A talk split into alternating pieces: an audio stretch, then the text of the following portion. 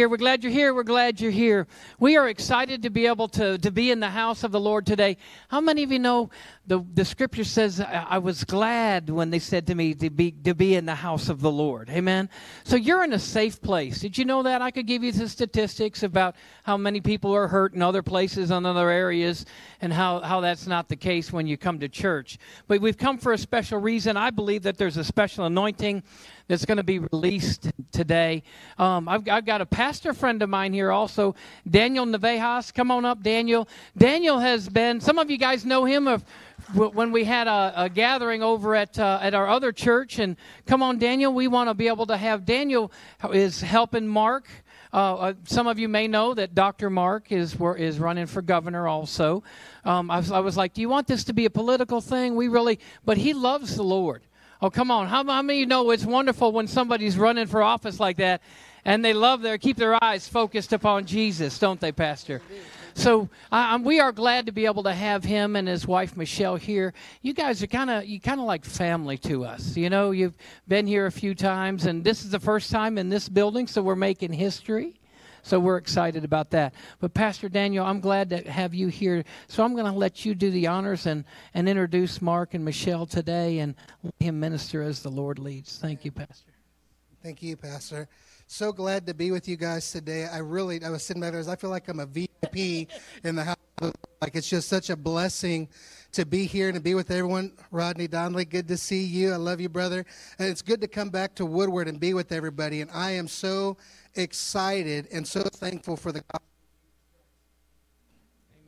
Let me say that again. I am thankful for the gospel of Jesus Christ. Amen. It is the power of God. The gospel of Jesus Christ is the power of God. And I like to say it this way that Jesus plus nothing is the gospel. It doesn't have anything to do with what you've done. It's all about what he did that made a way I'm grateful for that and thankful for that. Also, I have the, uh, the privilege to serve Ecclesia of Oklahoma and also abroad across the nation. Uh, some of you guys follow us there. Um,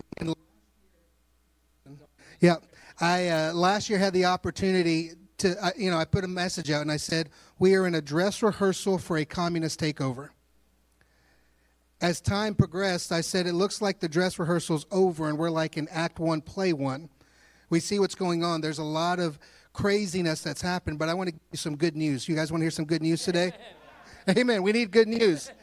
As I've had the opportunity to travel across Oklahoma and the nation, this is what I'm seeing across states, across the nation, is God is raising up redeemed sons and daughters who are not ashamed of the gospel of Jesus Christ. Amen and they are stepping into places like school board, city council. They're running for senators, they're running to, to be representatives, and they're running for positions like governor.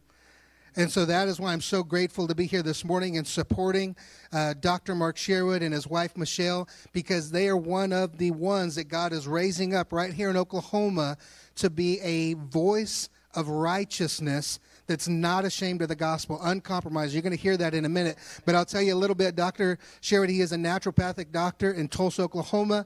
Um, he is literally, how many of you heard of this crazy thing called COVID? that's maybe got a little attention out there. How many know that he and his wife have treated more than 9,500 people with zero fatalities? Amen. That that is the gift of God because God has called them to be healers. And so there is a mixture of wisdom, but there's also a great measure of faith that goes into no fear, not operating in fear.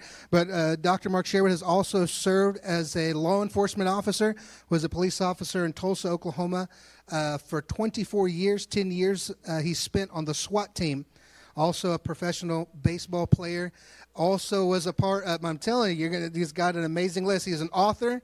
Uh, he is a movie producer. Uh, you could go to Google and see his movie. Uh, he and his wife put together a movie, amazing movie. Um, and, I'll, and I'll say this as well: is he was also part of the Power Team. How, you, how many of y'all remember the Power Team? Across the globe, Dr. Sher was allowed to go across the globe and share the gospel. Again, this most powerful thing called the gospel of Jesus Christ and, and lives have been transformed, and the ripple effects of that just keep going, keep going, because that's the power of God. It doesn't return void, it just keeps going and keep going and keeps going. And so glad to be here. Glad to honor Dr. Mark, if you would like to come, and Dr. Michelle. And uh, so glad to honor you both today and be with you. I want to have Michelle come and join him, and we want to just pray over you. If you guys will, just just stand stand to your feet, just stretch your hands towards the couple right here. We're going to lay hands on you today. We're just going to release the goodness and grace of God, and we just thank you that you have a word and season for us, and we are blessed and honored to be able to have this gift in the house, giftings in the house, and we release them to be able to shift atmospheres in Northwest Oklahoma as well as the state state of Oklahoma. And we believe that and we receive that right now in Jesus' name. Let's give the Lord a mighty hand clap of praise. Hallelujah. Okay, we're going to turn it over to you. Well, good morning, and thank you all for having me today. I'm so grateful to be here. I was telling someone at the greeting time, there's no place I'd rather be than right here with you right now. So, thank you for giving me the honor to be in your presence. So, uh, and I want to thank Pastors Eric and Shelly Cox. Um, We've known each other probably 15 years or more. I was asking, or Shelly was asking me a moment ago, when did the power team come here? Um, I don't know when that was. 15 years ago, perhaps? I don't know. Yeah, it's been a long time. So um, it's just really honored to be here, and and I want to definitely thank Daniel um, Navejas, who was just up here, for those of you who don't know, that guy and Leah Free, who's right there. Every time I call her, I say, "Are you free?" Because that's the last name, you know. so yes, um, but they have traveled with us all around the state of Oklahoma and all around the nation. So I really want to thank you guys for for doing that. It's super honored to have them. And um, gosh, I tell you, as we begin to step out in faith and be obedient, you see the hand of God move. How many know that you don't see the hand of God move until you're obedient first? You got to be obedient. It's not about winning or losing, it's about being obedient. We worry and concern ourselves with the wrong thing. We need to be obedient, and that's where I'm talking about today. I'm going to give you a word today that, that I believe is God put us to us all in this season. Before I begin, though, um, we've got some books out there on the back table. We have been so blessed, my wife and I, to uh, be authors of three number one bestsellers uh, books, which is pretty cool. The Quest for Wellness, you'll love the title Fork Your Diet. And then this one is our most recent bestseller, Surviving the Garden of Eden. There you go, right? So you will enjoy those books back there. We have them back there for you as well. And so we're so grateful to be here. Yeah, thank you very much. Appreciate that.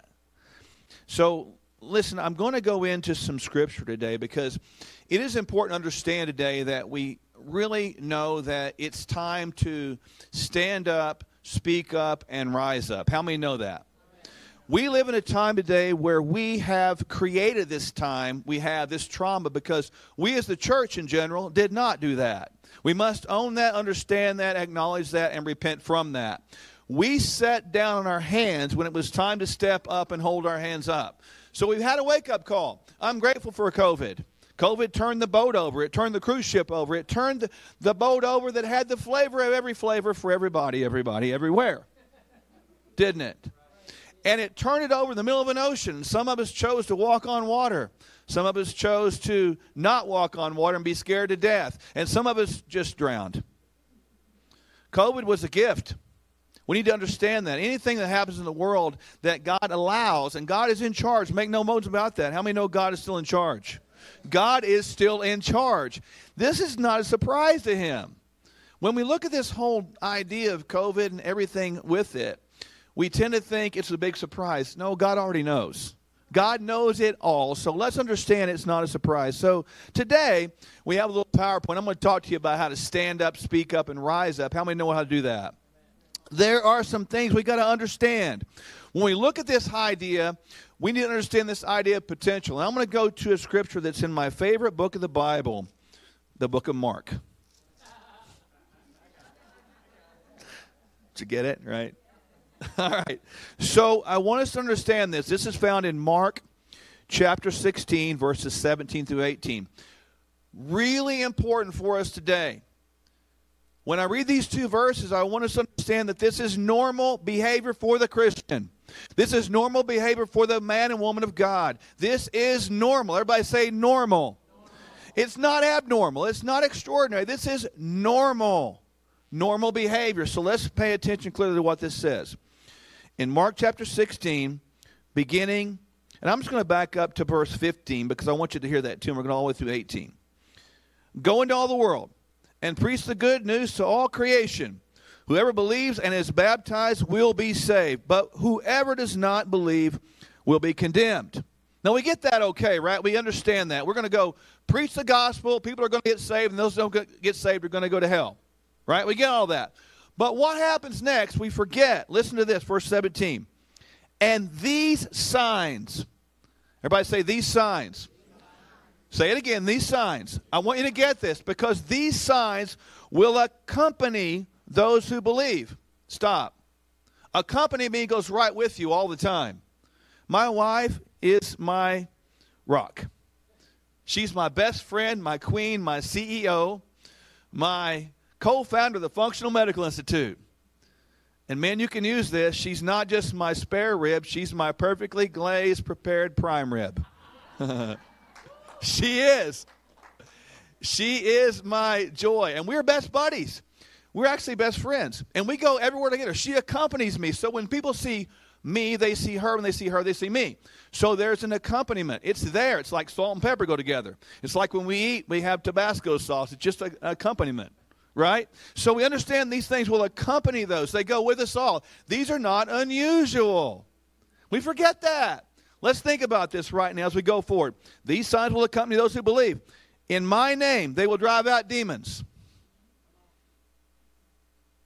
You getting powered up yet? Think about this. In my name, they're going to drive out demons. They will speak with new tongues. They will pick up snakes with their hands. Uh, you know, I studied on this last night. I did. Because, you know, I know we're not called to just pick up a rattlesnake just because we can, because it will bite you and it will hurt you. But you know what this means literally in the Greek? Take up means to like figuratively cast away or put away. Put away. The serpent is deception. So we're to put away deception. Who is the master of deception? So as you go through the scriptures, you see this take up serpents. I want you to understand that you can cast away all the deception of the enemies of the demons that are around us all the time. You can take it up and flick it away. That's what that is. Pretty cool, huh? So it doesn't mean literally to pick up snakes, it means to cast away those things that are deceptive. So let's understand that. Now, when we look at this, They'll pick up sticks with their hands. They'll drink deadly poison. It will not hurt them at all. I've told people this, and I'm going to tell you this today. There's a lot of people that have buyer's remorse from taking the vaccine. They do. I'll be straight with you on that. We're not anti vaccine. We're not pro vaccine. We're pro choice. Your choice. Do what you want. But there are people out there that have been so plagued with fear. They have been bombarded with fear. You take the vaccine, you're going to die. How many have heard that before? Okay, stop a moment. The last I checked, even if it was poison, those people that are believers, as an accompaniment, will drink deadly poison and it will not harm them. Leave it alone. Stop listening to that nonsense. It's just fear broadcasting itself. Take that serpent of deception and cast it aside. Understand that this is normal. They'll drink deadly poison, it will not harm them at all. They'll place their hands on sick people and they will get managed.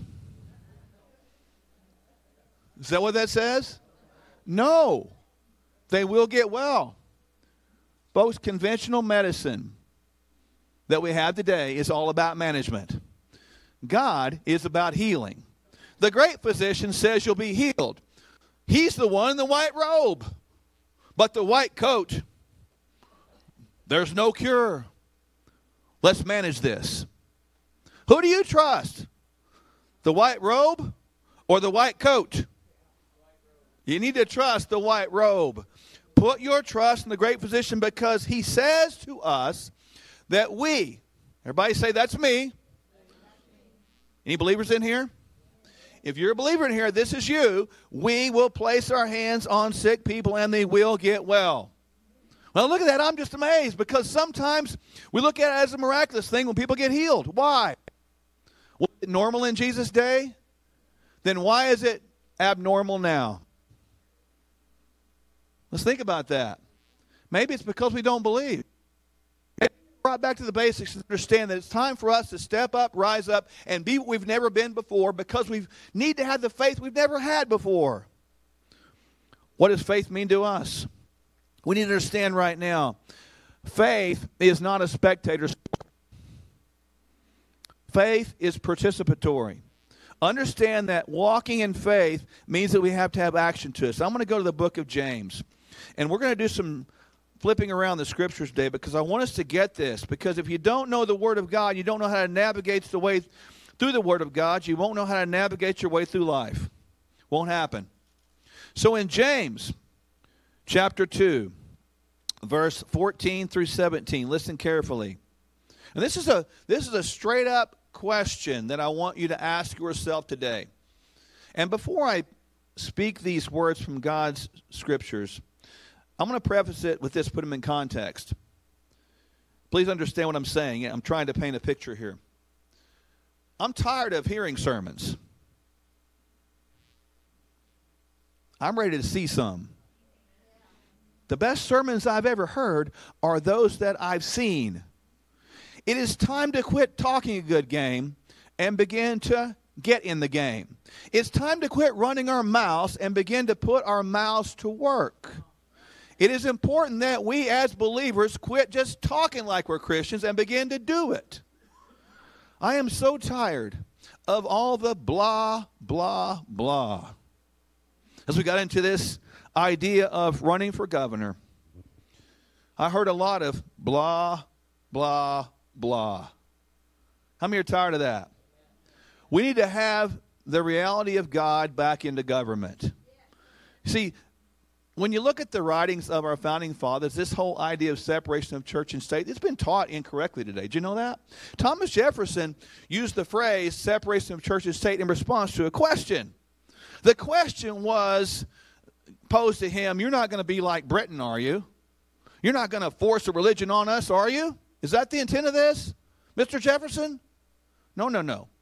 It's about separation of church and state. The government is not going to force their way into the church. That's the point, right? But he did not say we're to keep God out of government. Are you seeing the deception? We need to know what God's word says and know what he means and begin to put our faith into action and quit sitting on our hands. Are you ready to get in the game yet? Oh, good, because I'm just getting started. Here we go. All right. So, James chapter 2, verse 14 and 17. Listen carefully. What good is it, my brothers, if a man claims to have faith but has no deeds? Can such faith save him? Suppose a brother or sister is without clothes and daily food. If one of you says to him, Go, I wish you well, keep warm and well fed, but does nothing about his physical needs, what good is it?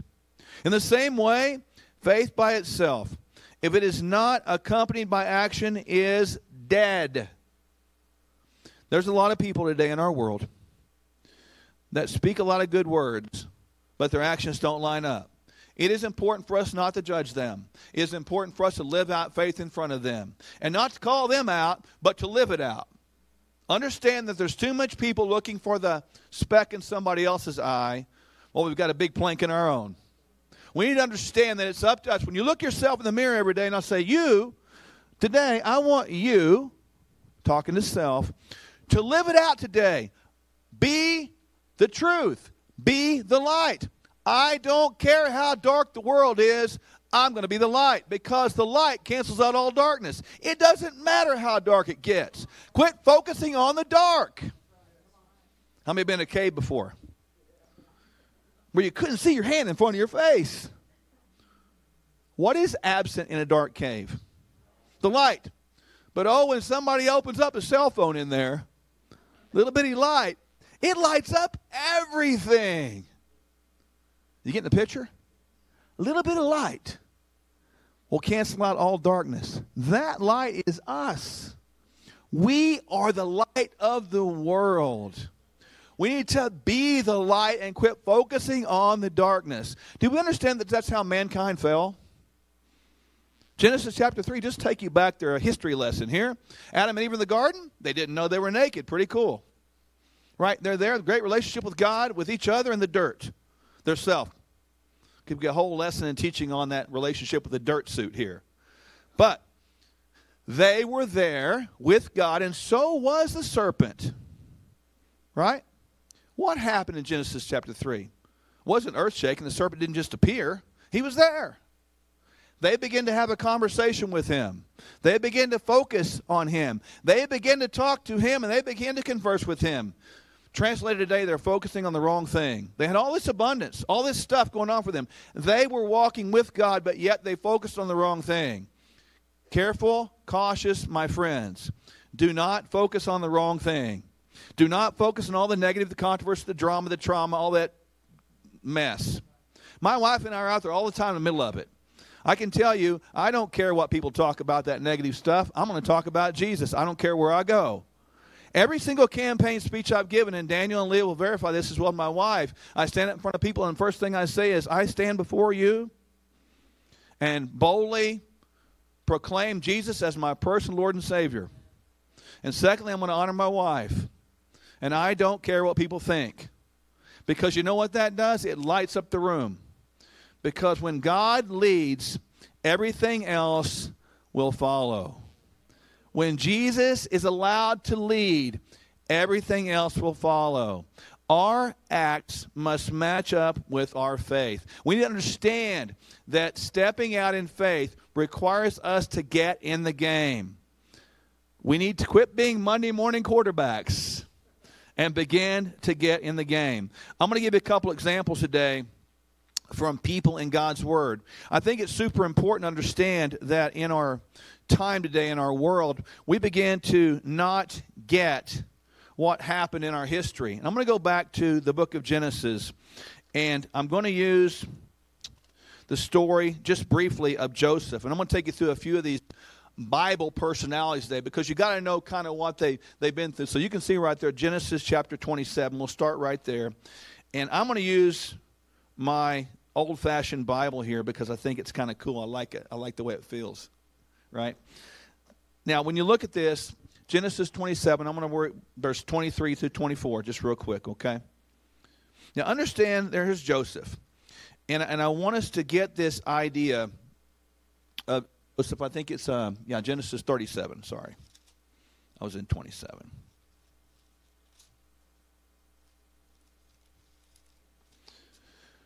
When we look at this, this area here, verses 23 and 24,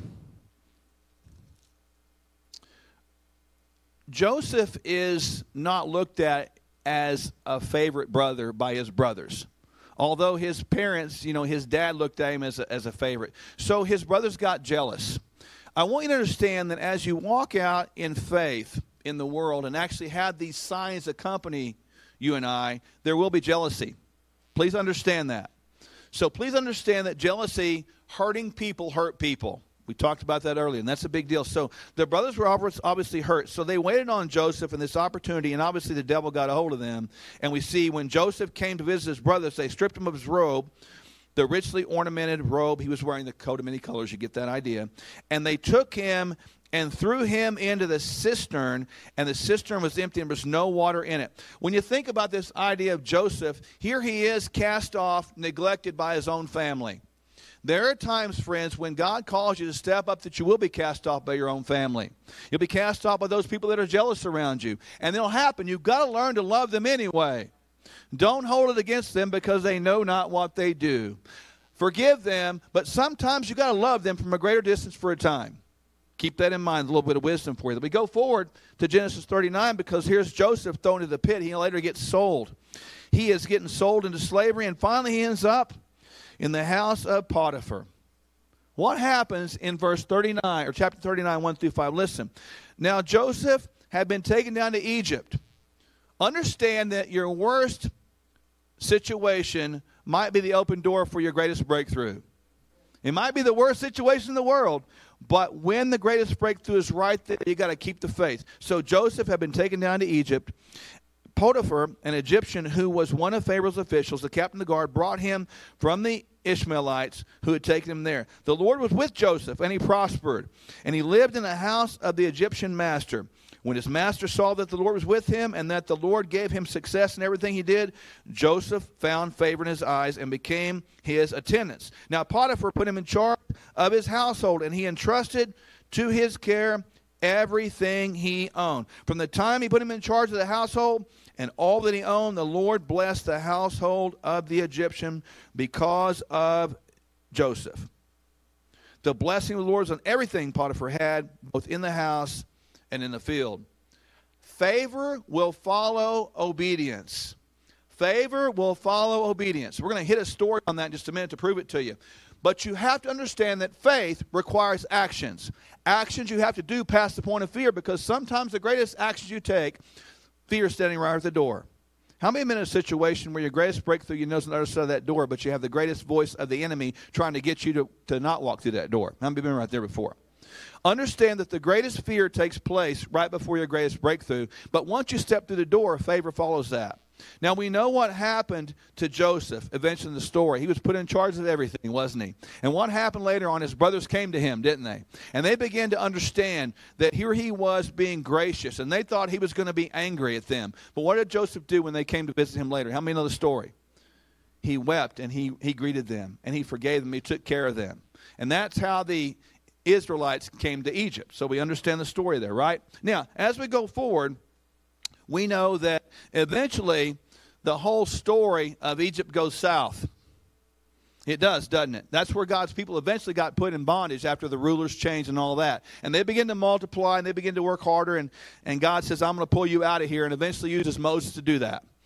Sometimes I feel like Moses, walking around the state of Oklahoma, let my people go. I feel like sometimes we're in bondage, right? It's crazy to think about how we've got in bondage to the idea of government, isn't it? Understand this. I've used the word tyranny a lot of times. When the people fear the government, that's tyranny. But when the government fears the people, that is freedom. Now, understand what's happening here in this idea of Egypt. God's people were honored. The government honored them, respected them, but over the time, the government became too powerful and began to put them in oppression. That's where we are right now. That's why it's time for us to step up. It is time for us to rise up and be the people that the government fears once again. Understand, it's not about taking up arms, but it's not about not taking up arms. That's why you got to hang on to your guns, folks. I'm serious. Don't give up your guns. Right? The Second Amendment makes the First Amendment possible. Think about that. All right. As we go forward, the next person I want to talk about is Caleb. Now, we're going to go forward in Joshua. We see Joshua 14, verse 6 through 13. And I want you to see what Joshua did. Now, I've told you that, first of all, in Joseph, here's a guy that was neglected and mistreated by his family, but God used that anyway. He had to learn to overcome, right? Here's Caleb, a different guy. He's a different duck. So we see this in verse 6 through 13. I'm going to read this. Now the men of Judah approached Joshua at Gilgal. Caleb, son of Jephunneh, the Kenizzite, said to him, You know what the Lord said to Moses, the man of God at Kadesh Barnea, about you and me? So he's, here's, here's Caleb stepping up and talking to Joshua, and he says, You know what they said about you and me? I was 40 years old when Moses, servant of the Lord, sent me from the Kadesh Barnea to explore the land. And I brought him back a report concerning my convictions. But my brothers who went up with me made the hearts of the people melt in fear. I, however, followed the Lord my God wholeheartedly. Stop. Some people see the world as a tragedy. Some people see the world as an opportunity. Some people see the giants as somebody they should fear. Some people see the giants as something to be overcome. Some people look at those giants and say, oh, they're going to beat us. But God looks at those giants and says, watch what I'm going to do to them in your way. Understand that there's a difference in our viewpoint. If we want to step up, stand up, and rise up, we got to see things differently.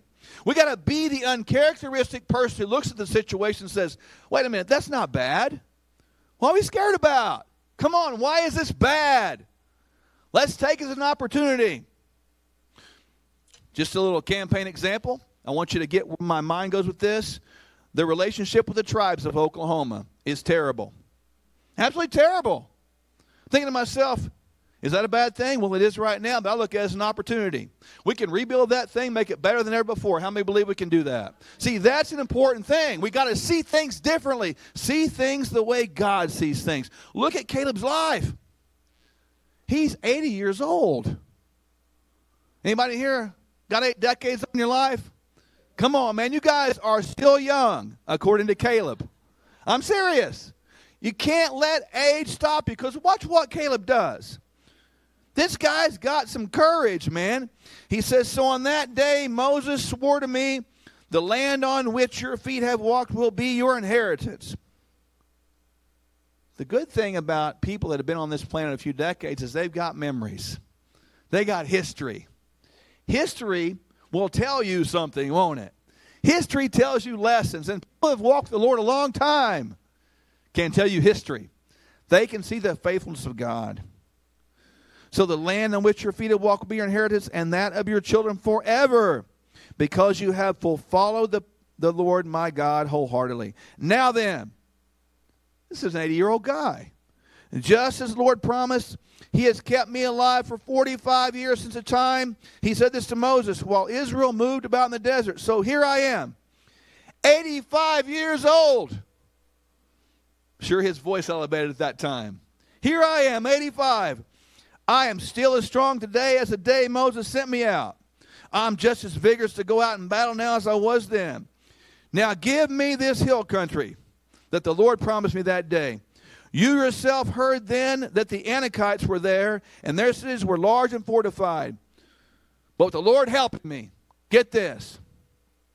I will drive them out, just as he said. The Anakites were big people. They really were. Powerful. But here's an 85 year old guy looking at everybody else that's younger, most likely. Can you imagine him saying, Listen, young men and women, I'm 85 years old. And you ain't got nothing on me. I'm going to take that hill country, and God's going to drive those Anakites out. And He's going to show you how these old whippersnappers can do things. Because I got experience. And we need to understand this. Age cannot become an excuse for walking in obedience to stop you from standing up, stepping up, and rising up. Understand that age will get in your way. I'm too old. I can't do anything. I'm too old. My best days are behind me. Nonsense. If you got breath in your lungs, you have the best days right now. That's the way we got to view it right there, folks. That's super important. So that's Caleb. I want to go forward one more. So age is not a number and age is not a liability. Age is a strength. Because you got wisdom, you got experience. Trust that, speak that, and teach your children that as well. Let's look at David. Let's go to 1 Samuel. Don't you love seeing these stories once again? So you got 1 Samuel, verse 17, 1 through 8. We'll start right there. Now the Philistines gathered their forces for war and assembled at Socoh in Judah. They pitched tent in Ephes Dammim between Socoh and Azekah. Saul and the Israelites assembled, camped in the valley of Elah, and drew up their battle line between the Philistines. The Philistines occupied one hill and the Israelites the other, with a valley between them. Get this in verse 4. A champion named Goliath, who was from Gath, came out of the Philistine camp. He was over nine feet tall. Pretty big guy, huh? He had a bronze helmet on his head and wore a coat of scale armor, a bronze weighing 5,000 shekels. And on his legs, he wore bronze greaves, and bronze javelin was slung on his back. His spear shaft was like a weaver's rod, and his iron point weighed 600 shekels. His shield bearer went ahead of him. Goliath stood and shouted at the ranks of Israel, Why do you come out and line up for battle? Am I not a Philistine? And are not you servants of Saul? Choose a man and have him come down to me. Now, every day, this guy named Goliath is doing this. He's daring God's people. How many out there today have been dared every day by the Goliath that you can't defeat me? I want you to hear that today because the giant is real. The giant is real, but he's not impenetrable. He is not a person that can't be defeated. The enemy is real. Don't make any mistake about that. Satan, his demons are real.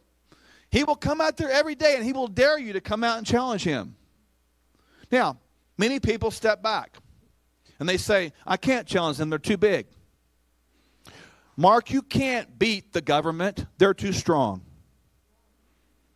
The establishment's too powerful. Last I checked, Jesus was prophesied to be a man with a government on his shoulders. Let's not understand, let's understand that right now. We need to not bow down to Goliath. This is what the Israelites are doing that day. They were bowing down to Goliath every day through the word of fear. Here comes David on the scene. Who is this little young guy? We talked about age not being a number. What about youth? Young people, does that keep you from stepping up? No, it doesn't. You got energy that I still have. So we go forward to verse 16. I want you to see this. For 40 days, 40 days, the Philistine came forward every morning and evening and took his stand. 40 days, and nobody stepped up. Folks, that's what's happening today. Day after day, year after year, month after month, week after week, nobody's stepping up because we're afraid we can't win. Isn't that true? Understand the enemy will be consistent in his stance. Thank God we know where people stand today. I'm grateful for evil. You know why? Because I know what it is. I'm serious. You don't have to wonder about it. It'll tell you what it is. You know the agenda today, don't you? You and I are not human anymore. We're going to hack you because you can't control yourself. That's the agenda to control you, everything you do, monitor what you do, and take your money from you. And teach you that if you don't behave yourself, we're going to take your money away where you can't buy anything anymore. We want to track you. We want to keep an eye on you because you don't know how to self govern. That's been happening to us for more than 40 days. Every single day for about the last two years, isn't it? It's basically saying you're too stupid. You can't defeat me. Isn't that it? Isn't that what's happening? How many agree with that? We need to understand that that is just nothing more than a con job to get us believing by fear that we can't step up. But my friends, watch what happens in verse 45 to 51.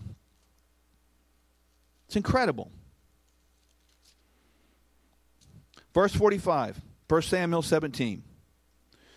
David showed up on the scene. Now, I'm going to give you a little backstory here to fill in the gap. David shows up on the scene to greet his brothers, to check on them. And he's saying, What's going on? He's saying, Who, What is going on? Why are you guys backing down to that clown?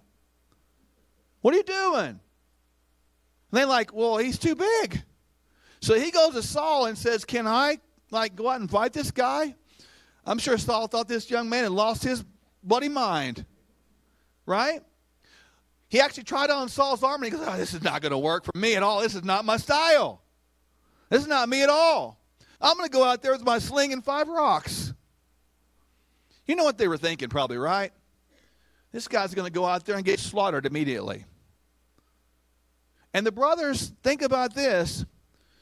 They didn't have much love for David, they just let him go.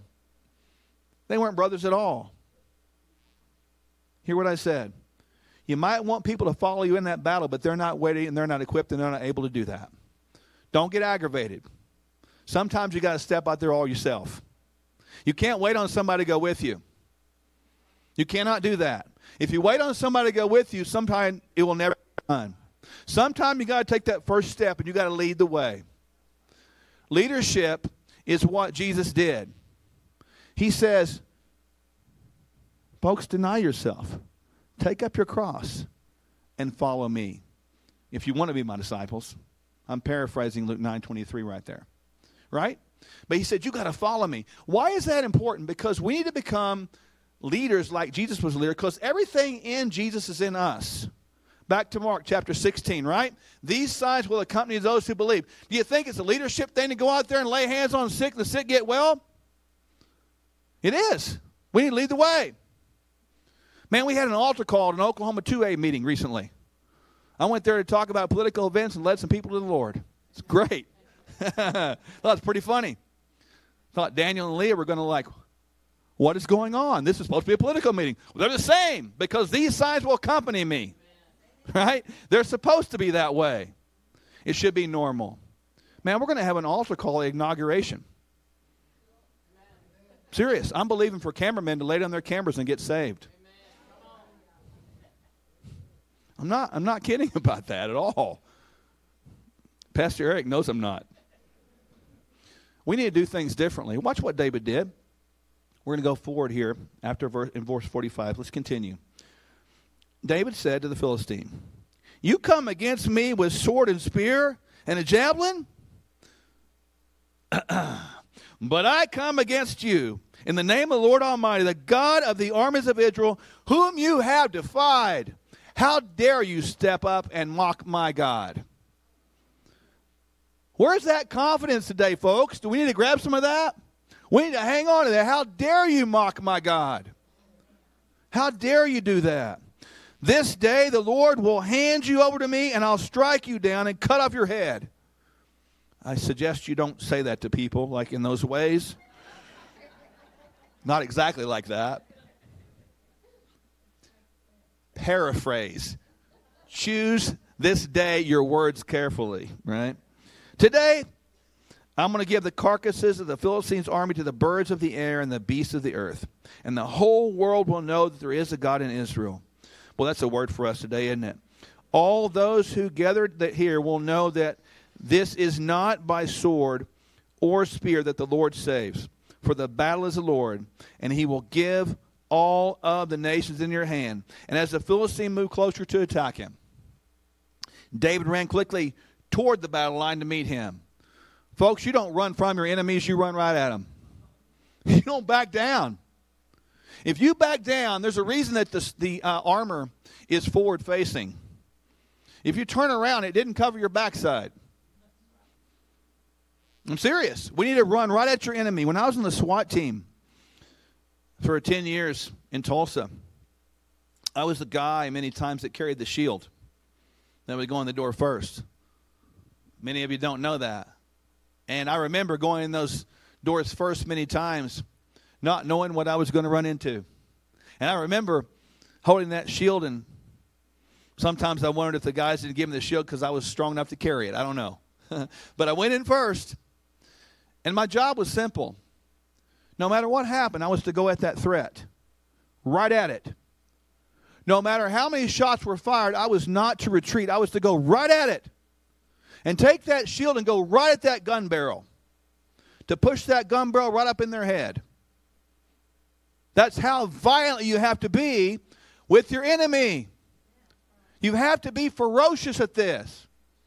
If you can't get that fire, you're too passive. Christianity is not passive.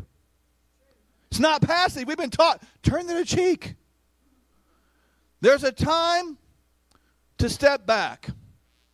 There's a time to step up. There's a time for peace. There's a time for war. There's a time you got to sit down and be quiet. But There's a time you got to step up and speak up and get in the game. Folks, that time is now. You got to go right at that enemy every single day not with any waver of your step.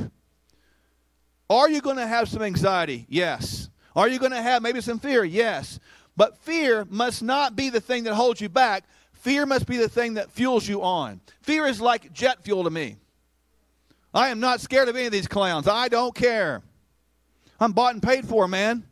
Something happens to me, I'm just going to step into my eternity anyway. Look, I'm not from here. I'm a kingdom person. I come here on loan for a while to do my job and I'm going home. But while I'm here, I'm going to fight for my God all the way.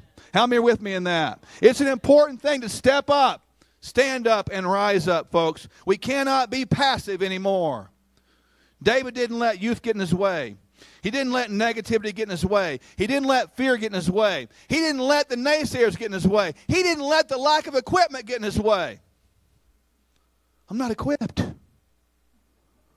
I wish I had a dollar for every time that I was told, you can't do that.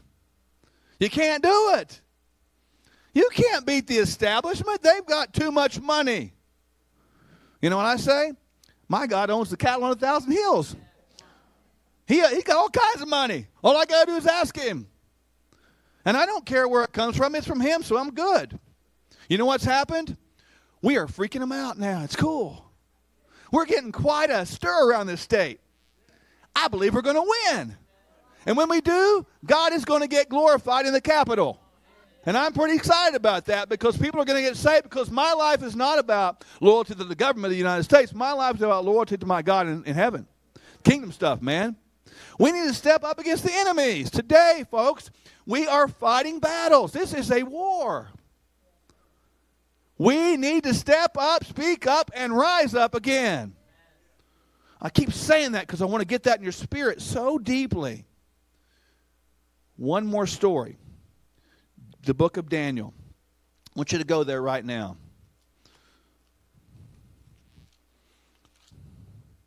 In Daniel chapter 1, we'll start right there, verse 8. Okay, here we go. Verse 3 through 8 in chapter 1. Now, understand the backstory of this. Daniel is a guy that's just having a good life in Judah. And all of a sudden, somebody comes in and kidnaps him and takes him from Judah to Babylon in front of this evil king named Nebuchadnezzar. And Nebuchadnezzar's job at that point, folks, was to, and I want you to get the parallels for to indoctrinate him into the culture, change the culture. He wanted to change the kingdom in Daniel and put the world into Daniel. He wanted to make Daniel look like, smell like, act like, dress like, be like the world. Daniel had a choice. Folks, if we have a, a, relationship with God through Jesus, we're not from here either. Our citizenship is not of this world. Understand that we've been brought here on this world for a time right now for a reason and a season. It's a little window. Daniel paints a powerful lesson for us right here on what we're to do with our time here on earth. Listen to this. Here's Daniel. Daniel chapter 1, verses 3 through 8. The king ordered Ashpenaz, chief of his court officials, to bring in some of the Israelites from the royal family and nobility, young men without physical defect, handsome, showing aptitude for every kind of learning, well informed, quick to understand, and qualified to serve in the king's palace. He was to teach them the language and literature of the Babylonians. Are you getting the parallels? Folks, you need to get with it. You need to start supporting LGBTQ. You got to start supporting CRT, man. Right now, get on board. It's time to grow up, Americans. Y'all tracking with that? Are you seeing it happen? Propaganda, suffocating socialistic agenda. That's what it is. Understand. So now, when we look at this, he wanted to get them indoctrinated. The king assigned them a daily amount of food and wine from the king's table. They were trained for three years, and after that, they were to enter the king's service. This was a three year program. Among these were some of Judah Daniel, Hananiah, Mishael, and Azariah. The chief official gave them new names. my name is Mark. You ain't going to change my name. I am a child of God. This is a big deal. I'm a child of God. My license might say Mark Sherwood, but you know what it says on it? I'm a citizen of the kingdom of heaven. And so are you. Don't let anybody change your name. Don't let them change your identity because the devil comes to steal, kill, and destroy. He comes to steal your identity. When it comes to sickness, he wants you to identify with sickness. I have. I am. Fill in the blank. Y'all know what I'm talking about. He wants you to identify with that. We go to the doctor, we're looking for a diagnosis so that I can know what's wrong with me. I want a new identity. Stop. Hold the line on that one. We are children of God. We must not accept a new identity. But he gave new names. To Daniel, Belteshazzar. To Hananiah, Shadrach. To Mishael, Meshach. And to Azariah, Abednego. Listen, verse 8, very key word. Very key verse. But Daniel was resolved not to defile himself with the royal food and wine, and he asked the chief official for permission not to defile himself in this way. This was not just about food, this was about culture. He had decided before he came to Babylon, before he came to Babylon, that he was going to stand. Where did he get his resolve? It came from practice every day. Practice stepping up and saying, I know who I am. I'm not from here. I'm going to step up. I'm not going to be changed. I'm not going to be manipulated by anything around me. I'm not going to let the world change me. I'm going to become a world changer instead of being affected and infected by the world. I'm going to affect the world. I'm going to be a light in a darkened place so I know wherever I go, the light's going to shine. Daniel was resolved. He didn't want anything to do with that. Folks, it is good to be different. My wife and I get called freaks all the time. We do. You're radical. You're freaks. Because you work out. You eat right. Really? Is that weird? It is weird to the world. Strange to the world. But it's not strange in God. Because I look at that as this is my temple, not my property. I ain't got I don't have any reason to abuse this property. It's not mine to abuse. Like if I go to Pastor Eric and Shelley's house and I mess it all up, they're not going to invite me back. And why would they? Right? That's called an abuse of somebody else's property. Do you want to abuse God's property? No, so I'm not a weirdo, neither is my wife. Right? But you can see how we get switched around in that, don't we? Because we're different. Understand there's a shift in our culture right now. And Christians are going to be looked at more and more and more as you're different. You're too different. You need to get on board and come this way. Right? Are you seeing that happening? That's exactly what is happening. As we go forward into verse 18 to 20 of chapter 1, I want you to see what happened. Daniel was given favor. Obedience precedes favor. We'll say that one more time. Obedience precedes favor. If you want favor, you got to be obedient first. So Daniel got some favor. Go to verse 18. At the end of the time set by the king to bring them in, the chief official presented them to Nebuchadnezzar. The king talked to them, and he found none equal to Daniel, Hananiah, Mishael, and Azariah. So they entered the king's service. In every manner of wisdom and understanding about which the king questioned them, he found them ten times better than all the magicians and enchanters in the whole kingdom. Pretty amazing, isn't it? Daniel exhibited favor. These people weren't Christian people. Uncharacteristic favor will follow you. And you'll get favor even with people that are non Christian. They don't believe. But they can't help it because what you have, they really want. What you have is a hole in their heart that they're trying to get God to fill. But you represent that thing, and they're going to bring you in, and you're going to get favor. So expect you yourself to have a table in the presence of your enemies. You will. It's called favor. Daniel was given favor because he had the guts to step up and be obedient. Do you have the guts to step up and be obedient? Against all odds? Even when captured and put into a foreign land, somebody else is put in charge of you? This is where we are today. We have a foreign land situation. We're not from here. What are we going to do to affect the culture? We're going to be like Daniel, or we're just going to blend in and not cause any problems? The choice we have, isn't? As we go forward to chapter 2, verse 48, we're going to see what happened to Daniel. Daniel eventually is serving there, and the king gets some dreams, and his dreams become very disturbing, and none of his sorcerers and magicians and wise men can interpret the dreams. And the king gets furious. He's furious because no one can interpret the dream. But Daniel says, I believe I can. And he asked God for wisdom. He asked God for the interpretation of the dream. When he did give Daniel the interpretation of the dream. He went back to Nebuchadnezzar and got the favor once again to stand in the king's presence. Pretty cool. He interpreted the dream. What happened next? Watch this. Chapter 2, verse 48. Then the king placed Daniel in a high position and lavished many gifts on him.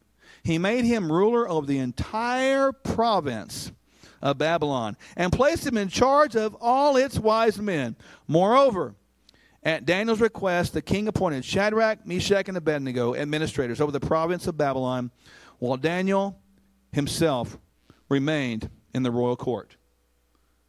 Daniel had the obedience down. He had the resolve down. Then he got favor. And then he began to hear and see the voice of God better. How many want to see and hear the voice of God better?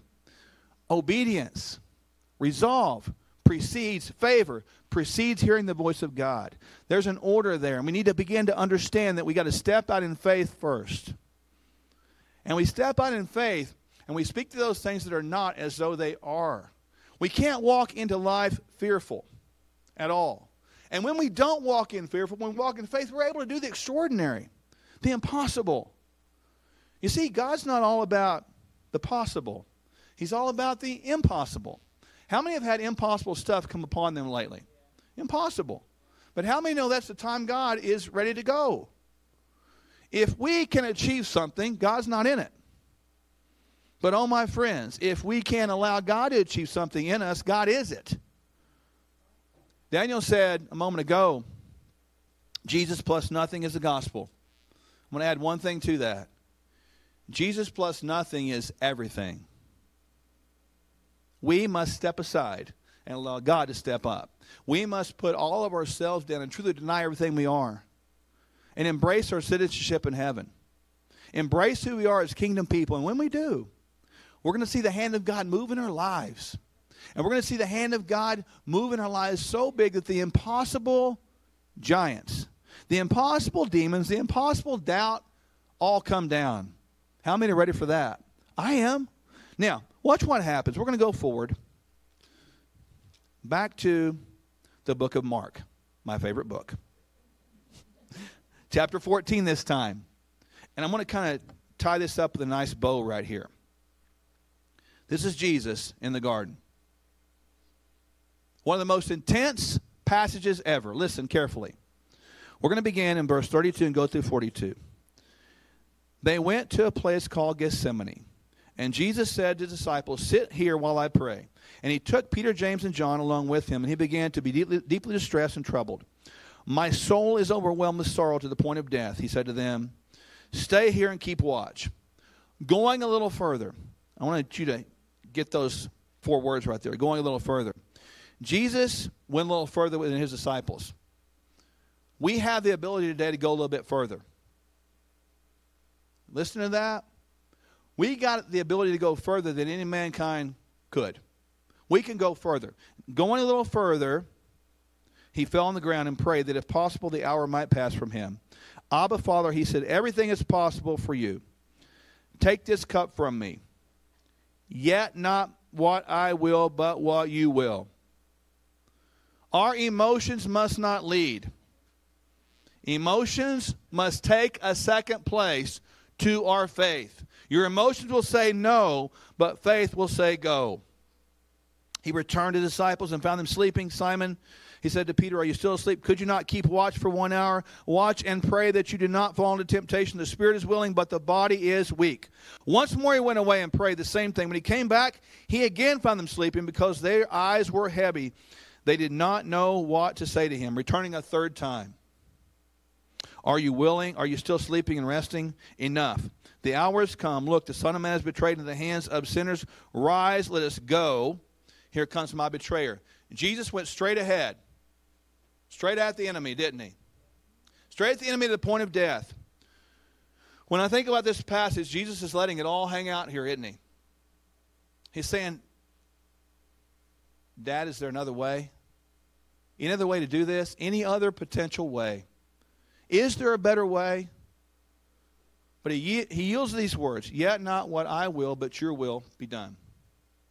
This is where we need to rest right here, folks. We can do the impossible with God as our help when we yield to Him. Your emotions will say, Oh, no, no, no, no, no. But God's going to say, Yes, yes, yes, yes. And that's what God is. He tells us to step up stand up and speak up and rise up at a time such as this. In today's world, I must ask the question of all of us are we really ready to do that? Isn't it time that we all make that decision? I came here today with one mission in mind to speak the word of the Lord that He put on my heart. End of story. And I know what God's going to do in that. He's going to use it to bring his people to a brand new level. You're not here by coincidence, you're not here by happenstance, you're here for a reason. God is calling you this morning to eliminate all your excuses. Too old, too young, not significant, don't have any money, I can never match up to that. Stop it. That is of the devil. It is time to step up and face those enemies with confidence and know whatever happens, we already win. It is time that the light of Christ shines in the world, and it's us that do it. Time when we step up and rise up at a different place. Folks, it's that time today. We got to activate faith with action and quit standing by and being spectators. The world will be changed through us by what we do, by what we say. And they need to match up. These signs shall accompany those who believe.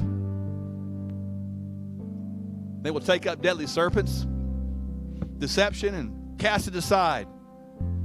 They'll drink deadly poison, it won't harm them. They will lay hands on the sick, and the sick will get well. The sick will get well. We can't doubt anymore. We have to speak up and step up and believe it. Believe it. Folks, I'm asking you this morning to step out in belief that you've never had before. From this moment forward, your life will never be the same once again. If somebody's here today, and I'm serious about this, all eyes up here, listen carefully. You have a need this morning. You say, I've been diagnosed with this or that or the other. Is that a need? Is that a need? Stand up. It's called faith. Stand up, step up, man. Stand up, step up, and rise up. This is what it's about. You need God to touch you? You need that? Everybody need that this morning? You need to see the impossible? Can we believe for the impossible today? Can we believe that? I can. Is anybody crazy enough to believe God's word with me today? Is anybody insane enough to believe that? Is anybody just nutty enough to believe we can be radical and weirdos in this world? Is anybody crazy enough to believe we can defeat Goliath without no military equipment? I do. So let's believe it this morning. There's all kinds of people standing around. Let's believe it. If you're a believer, you go lay a hand on that person right now. Do that because these signs shall accompany those who believe. They will lay hands on the sick, the sick get well. That's not just a physical ailment, that's an emotional, that's a spiritual ailment too. Maybe you don't know God this morning. It's important. And I'm going to pray now. I'm just going to pray in agreement. It's already happened, right? It's already happened. Somebody needs to go lay hands right back on everybody. Make sure you got a hand laid on them, right? I'm Serious. Important. Father, in the name of Jesus, we trust you for your word. We trust you, Lord, that your word is true. We trust you, Lord, on its face that it's true, and you're going to honor that today. God, thank you for being right with us right now. Father, you are the God of truth. You're the God of the impossible. You're the God of the able. You're the God that heals. You're the God that sets free. You're the God that defeats the enemy. You're the God that kicks the giants in the teeth. You're the God that takes intimidation and it casts it aside. You're the God that looks at deception as child's play. You're the God that loved us so much you sent your son to the cross to die for us. And by your power that we have within us, he rose from the dead. And by that same power today, I pronounce healing over every single person here that has an ailment this morning. God, I pray right now in the name of Jesus that you will do your wonderful working power today and set people free, heal their lives physically, emotionally, spiritually. You know the need, God. You know the need. And I thank you right now that you are touching people in every part of their lives right now. And Father, we proclaim victory today over doubt, over fear, over uncertainty, over even self hatred. We proclaim freedom over addiction. We proclaim freedom over bondage. And we proclaim freedom over an unfavorable diagnosis we've got from anybody that wears a white coat. We thank you, God, that you're the great physician. And we thank you that your diagnosis as the great physician says you will be well. You will be healed. And we're going to believe that. We're going to defer to you, God. And we thank you, Father, for all you do today. It is all about you. All about you. In Jesus' holy and precious name we pray. And everybody said, Amen and amen amen. Pastor Eric. Come on, let's give him a praise today. Hallelujah. Thank you, Lord God. Let's give Dr. Mark a praise today too. Hallelujah. Hey, well, you know what? We're gonna we're not gonna send you out. We're gonna we're not gonna send you home with a moan. We're gonna send you out with a shout. Amen. Let's just join the worship team as we just lift the Lord up today. We just thank you. And we're just going to ask the Lord to begin to seal this word that it's time to stand up. Everybody say, stand up. It's time for us to begin to stand up. Oh, you are standing up. That's all right. It's time to what? Rise up. Isn't it? It's also time to be able to rise up, and it's also time to speak up. Somebody ought to give the Lord a mighty shout of praise today. Hallelujah. Listen, let's just worship the Lord this morning. Let's just worship Him. Thank you, Lord.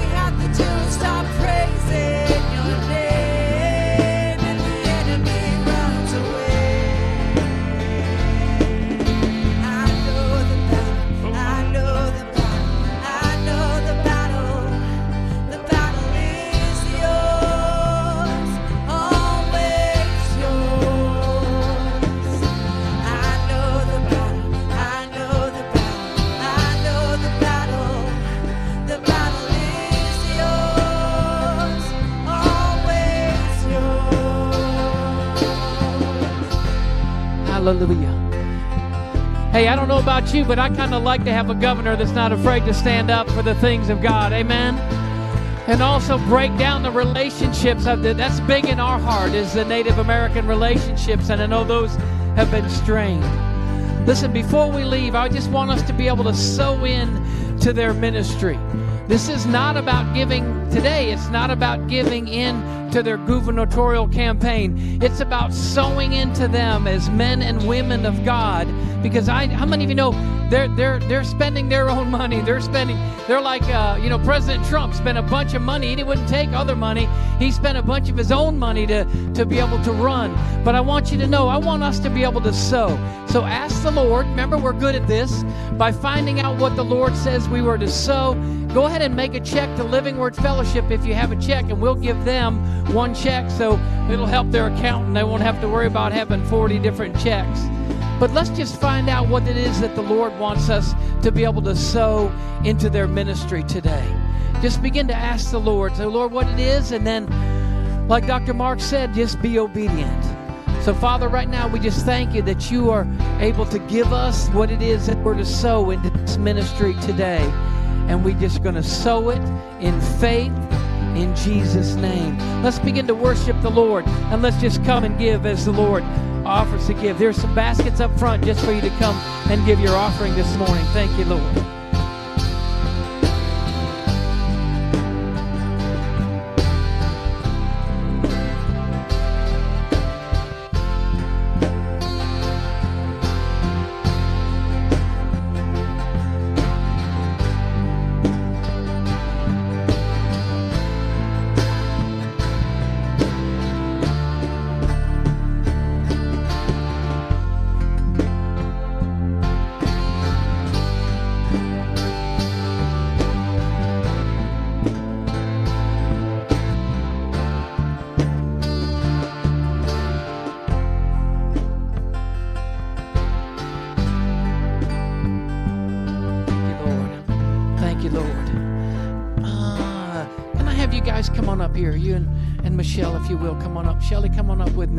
Just want to have you face them.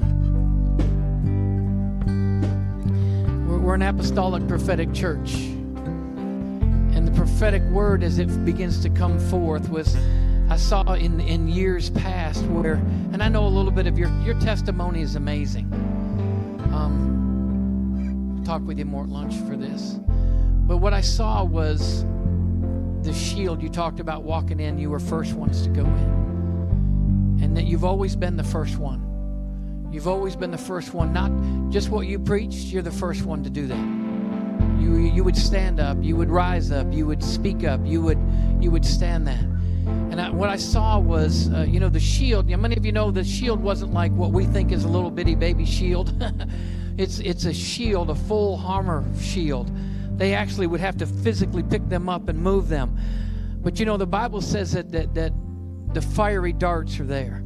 And it was almost like I could see your shield with holes in it or dents in it. And then all of a sudden, I saw it was like the Lord coming down with a grinder and fixing those holes and beginning to start patching those holes and it's the shield of faith that quenches every fiery dart that the wicked one brings against us.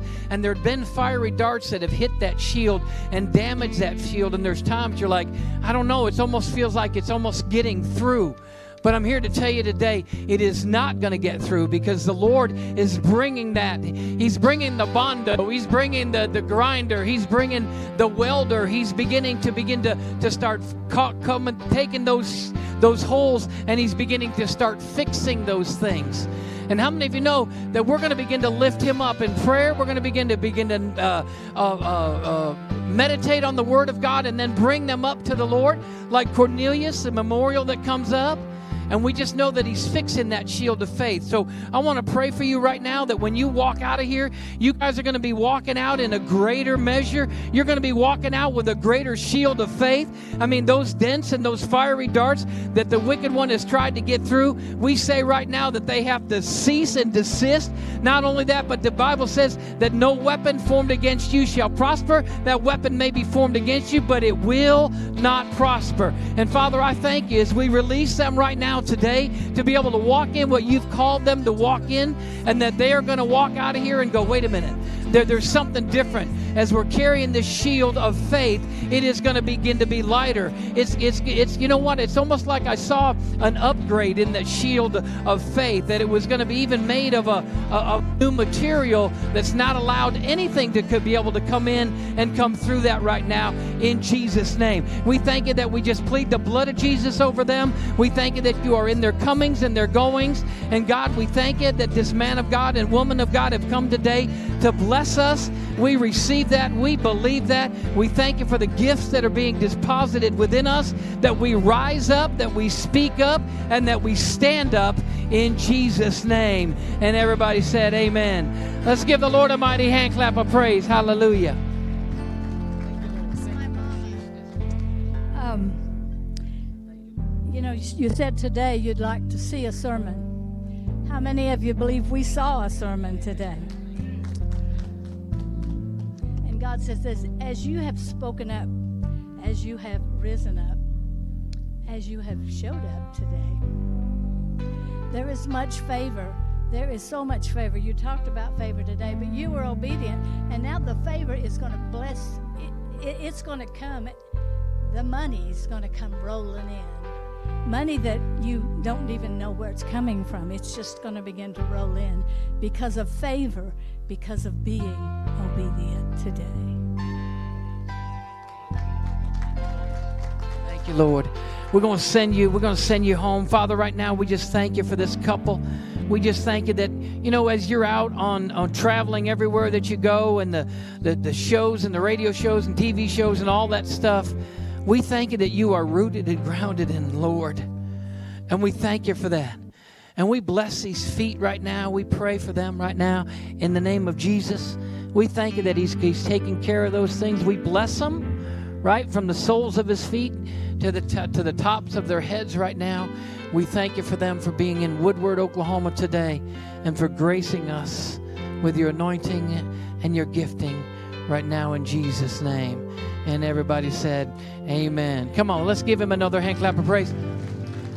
Listen, right outside, and, and this isn't about them, it's about it's about helping them. So if there's a table out there with some books, I'm telling you, we all need the books, right? We all need to get knowledge. And then there's some other things that are available to you. They're going to have somebody out there that's going to be able to help you out there. We bless you. Let's give the Lord another hand clap of praise for them being able to be here today. We thank you guys for being part of this. Let's worship the Lord as we go. Thank you, Lord. Thank you, Lord. Hey, you guys are dismissed. Hallelujah.